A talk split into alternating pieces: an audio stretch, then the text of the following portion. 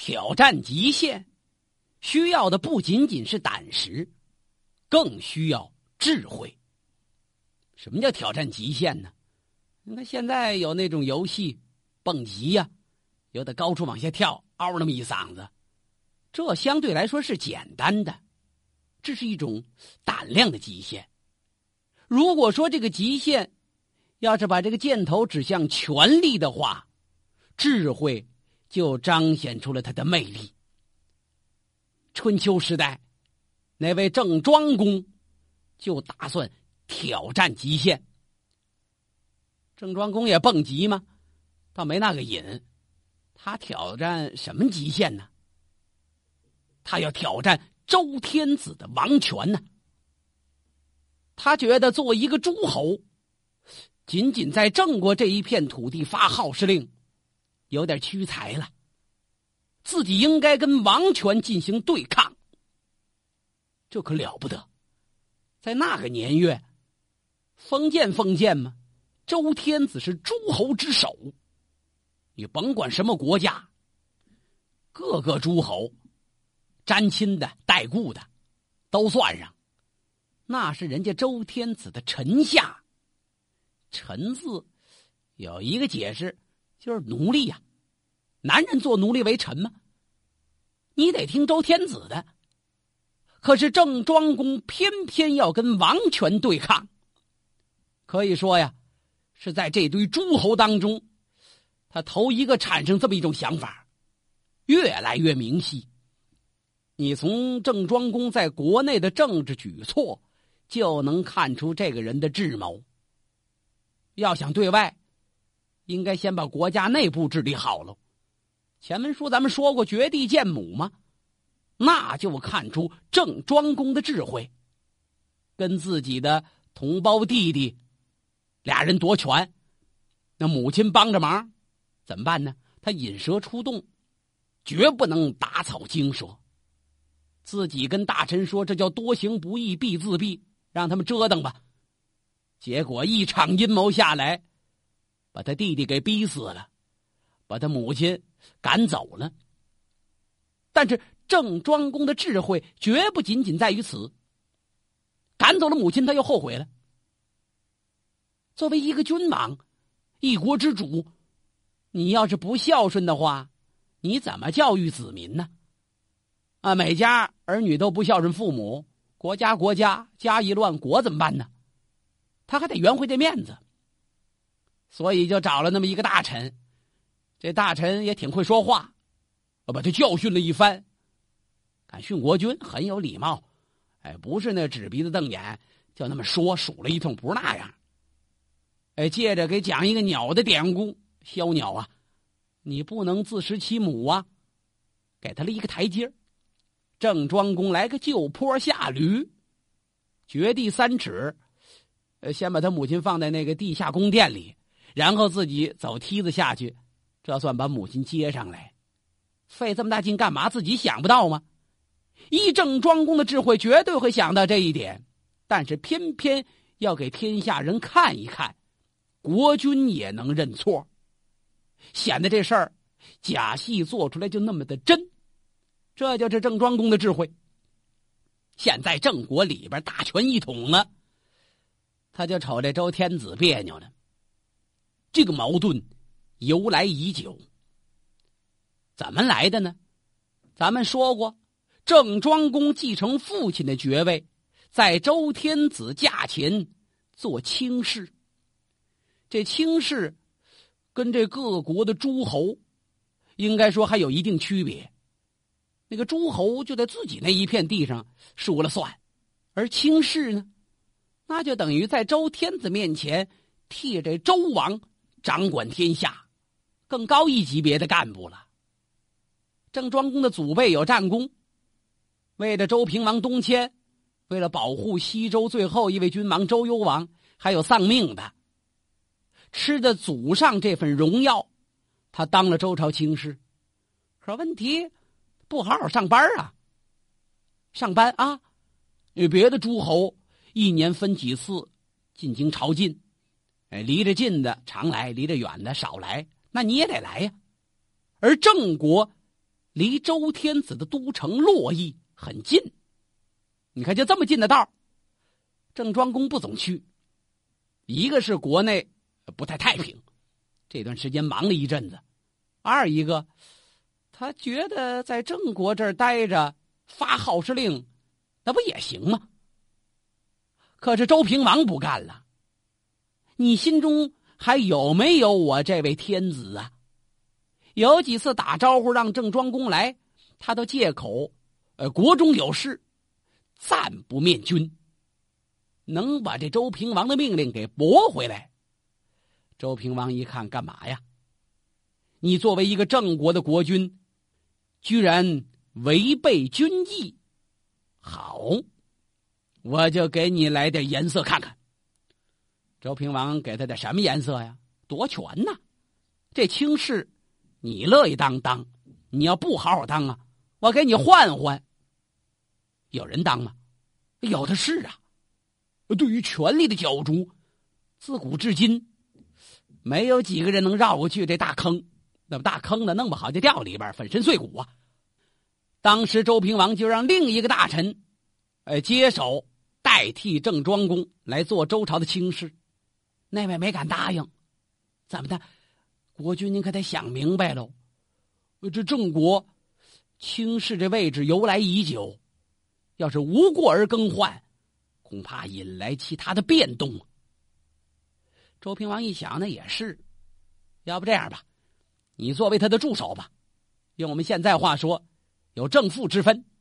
郑庄公英名还是卿士，可实际什么权利也没有了。周平王把大权交给那位副卿士了，所谓下卿，你来干活吧。郑庄公这人就这脾气，你看你找我，我不去行。你总不找我，那就你的不对了。私下这么一扫听，怎么意思？啊有接班人了啊？嘿，郑庄公一看，好好天子，嗯，你这是成心跟我闹别扭。既然你要夺权，我也别跟你对着干。他进京朝觐来了，拜见周平王，要辞去自己卿士之职，不干了。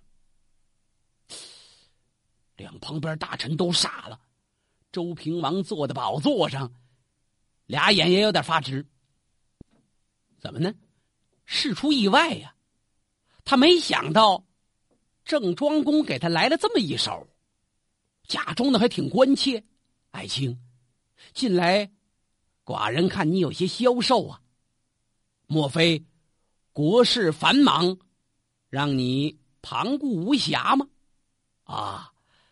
呃，天子不必多虑，只是臣老迈年高，恐不担重负，不如把这卿士的职位让给年轻有为之人吧。那这话说的，呃，表面看君臣挺关心，实际暗自都斗着劲呢。郑庄公主动让出一步来，你交权吧，看你交给谁。周平王脸色不大好看。为什么？他打心底里有点害怕这郑庄公。怎么一个天子会怕诸侯啊？您别忘了，现在的郑国那可相当的强大呀。尤其前一阵子，郑庄公几个大的举措，在诸侯中是扬名立姓啊。好些人都在传扬郑国的国君了不得。你看看人家。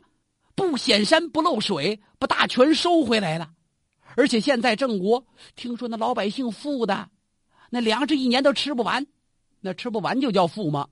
那个年月生产力发展主要的表现，就是能够吃喽。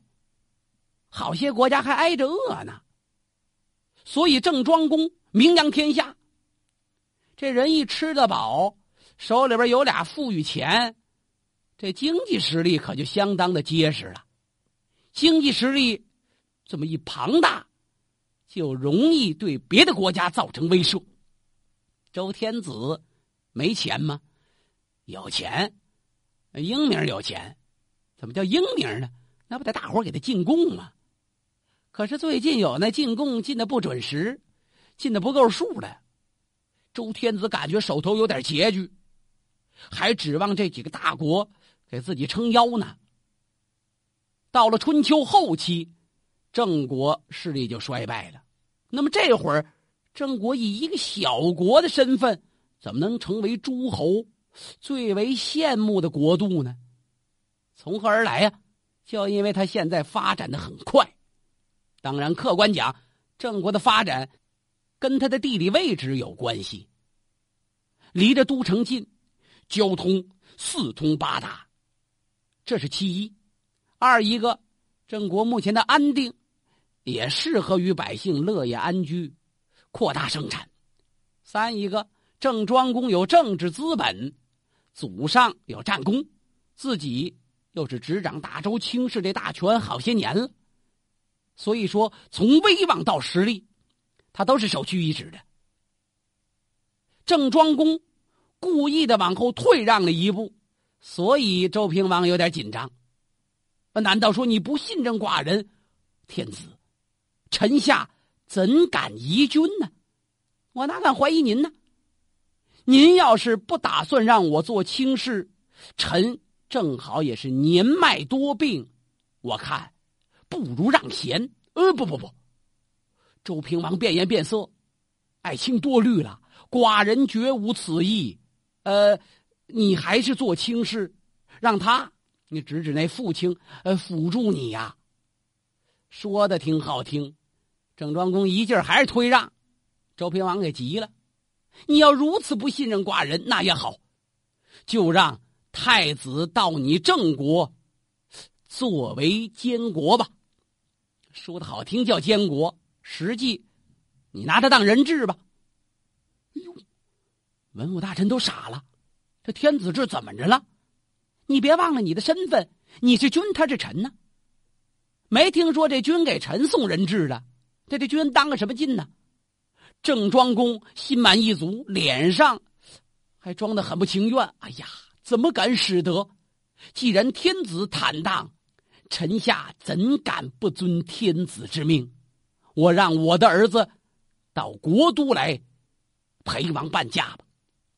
好嘛，他把他儿子也送来了，这叫周正交质，互相兑换人质。这么一来，呃，这郑庄公也不提退休这一说了，周平王也不再提这茬了，这事儿就这么说成了。郑庄公志得意满的回到了自己的国家，好家伙，把他手下这帮大臣高兴坏了，让所有的诸侯看一看谁。还敢跟我们郑国的国君相比？对我们郑国，你都得高看一眼，眼睁睁嘛！皇上跟他都换儿子了，你瞧瞧。您想，郑庄公这种咄咄逼人的气势，能不让周平王生气吗？可是当时话查到这儿，也不好多说别的。事后，周平王一个劲儿后悔呀，我怎么主动说出把儿子送给他来当人质去了呢？好些大臣就提醒：“您再这么纵容郑国的国君，恐怕其他诸侯就会有议论哦。”周平王心想：“议论议论吧，谁让他现在实力这么大，又在我眼皮底下，我不能得罪他哟。”就这样，周平王窝窝囊囊没多久一病而亡。新君继位，就是那位周桓王。这周桓王年轻气盛，早看这郑庄公别扭了。那么多镇诸侯，好几百个呢，哪个敢跟天子这样啊？你怎么对先君就那么没有礼貌？公然抗上，礼仪何在？周桓王仗着自己年轻气盛这点脾气，这股血腥劲儿，来了个快刀斩乱麻。也是必然，这叫权力之争。他打算杀鸡给猴看，杀一儆百。你不是郑庄公，老跟着周王室闹别扭吗？你不是卿士吗？哎，我就先把你的卿士给你夺喽。你看那个先君周平王，为这事儿，还一个劲儿的跟那个郑庄公在那演戏，没有那个意思。这谁说的呀？要不你把我儿子留那儿吧？这为了换取郑庄的信任。而这周桓王全然不顾，那父亲扶正，郑庄公不是年迈吗？年迈退下吧，你就在郑国那块待着养老得了。也没事先打个招呼，纸一刷下来，通知一声就完了。哎呦，这郑庄公可没想到，心想：年轻的君王，你要干什么呀？你难道要捋一捋老虎的须子吗？多大胆子呀！敢摸老虎胡子，我让你知道知道老虎的厉害。郑庄公借口朝觐天子。又来到洛阳了，这回到了都城，金殿之上，君臣一对面。年轻的君主是一脸的怒容，老谋深算的郑庄公一脸的无奈。无奈是表面的，气愤是真实的，那在心里边窝着一股暗火呢。既然国君已经免去了我卿士之职，我应该。来拜谢国君哦！周桓王一听，何谈拜谢呀？多年来，老臣蒙受皇王厚恩，现在退归临下，只恐怕以后再来进京面见君王的机会不多了。嗯，老爱卿言之差矣，郑国。跟洛邑咫尺之遥，你要想来，寡人倒是随时恭候。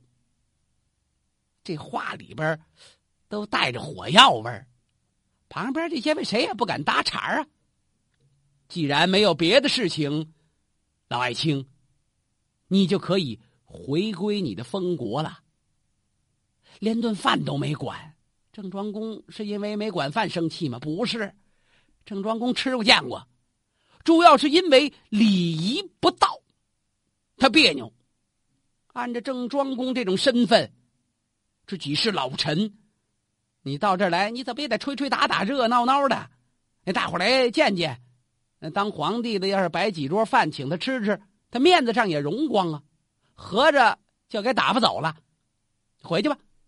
好，郑庄公是碰了一鼻子灰呀，得给你点颜色看看。没多久，郑庄公带着兵马，就把周天子都城旁边的那点粮食夺走了一大部分。温地的麦子，温地这个地方据说最适合生长粮食。呃，周朝都城这些人的吃喝，大部分都指这块地呢。这眼看麦熟时节，郑庄公派人把粮食给夺走了，也没跟天子打招呼。哎呦，周桓王这气呀！啊，你这叫暗中报复，凭什么抢粮食啊？下道旨意一问，郑庄公回答的很有礼貌：今年郑国颗粒无收啊，老百姓不能饿死啊，所以特地向天子借粮。这哪叫借呀？这个小君王心里边这气呀，心想这叫抢，你简直就是强盗！怎么说的？你抢我的粮食，我削你的地盘，把郑国四个城市给划过来了，划过这四邑，派人去把守。郑庄公也不敢开兵见仗，就这么明目张胆的往回抢，暗欺暗憋。哎，这回周桓王心里边平衡一些了，我丢粮，你丢地方，你接着来吧。郑庄公真来了，又来面见周桓王。周桓王劈头头一句：“老爱卿，但不知明年郑国的收成怎么样啊？”大伙一听，干嘛呀？这是？难道说就在这金銮宝殿，俩人要打起来吗？郑庄公不能那么没有身份，还是一脸的平和，托天子洪福，今年借得了粮食，明年一定是个丰收年，好。寡人无忧啊！如若明年收成再不好，这洛邑四周的粮，寡人都借给你。下去吧，要给轰出来了。郑庄公回来，心里边想：看来这小君王没福。那咱们接着跟他对着干。俩人一见面就谈崩，一见面就不愉快。这根弦可就越绷越紧。周天子还不服气呢，最近郑国又有什么举动啊？大臣告诉他，最近小打小闹不断，不是这儿出点案子，就那儿丢点粮食。有时候带兵就在路易四周，他这么一转悠，也不知道要打谁，他得要打我呀！周桓王急了，甭等他打我，我先收拾他吧。我这这周桓王脾气不好，你看天子吗？所有的诸侯都是我的臣下，当时就把他离他比较近的这几个诸侯国，那头头脑脑都找来了。什么国家呀？有陈国、蔡国、国国、魏国。四个小诸侯都到了跟前了。所谓小诸侯，可不是他们的官职小，主要是他们的经济实力跟郑国比着都差着呢。可那不要紧，呃，聚少为多呀。连周天子的兵马放一块这是五国联兵。公元前七百零七年，周桓王率领五国联军兵发虚葛呀。虚葛在哪儿啊？就是现在河南省长葛县东北，在这一块地方，跟郑庄公的兵马碰了面了。郑庄公带队出来了，那当然就等着这一天了。郑庄公敢向王权挑战，丝毫没有惧怕的意思。起先，周天子那刚一动身，大队人马还没等走到郑国边境的时候。郑庄公就得着信儿了，好些大臣担惊害怕，这天子带人打咱们，咱们怎么办呢？嗯，咱咱咱们赶快认错吧！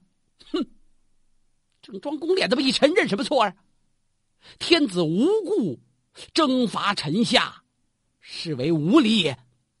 他不对，为了保护我的封国，我理当据理力争。说的好听，据理力争。是坐那儿跟人谈判吗？不是，纠集人马，迎着上。他毕竟是国君呢，郑国他说了算。虚格相遇，怎么打吧？可是这实力一对比，好些大臣都害怕，唯独一个叫寨众的，就好像稳操胜券一样。您打算如何出兵啊？啊，想听听寨大夫的高论。国君，我看陈国势力最弱呀，那不是五国联军吗？先捡那弱的打。陈国在天子的左翼，陈国一乱，左翼必败；左翼动摇，右翼溃退，光剩天子那一队人马不堪一击呀！实乃高策呀！郑庄公跟这寨众是不谋而合呀。集中优势兵力，先减弱的打，一下就把这五国联军给打散了。周桓王正在慌乱的时候，突然间就听着半空中噔噔，弓弦这么一响，一支利箭正中周王的肩头。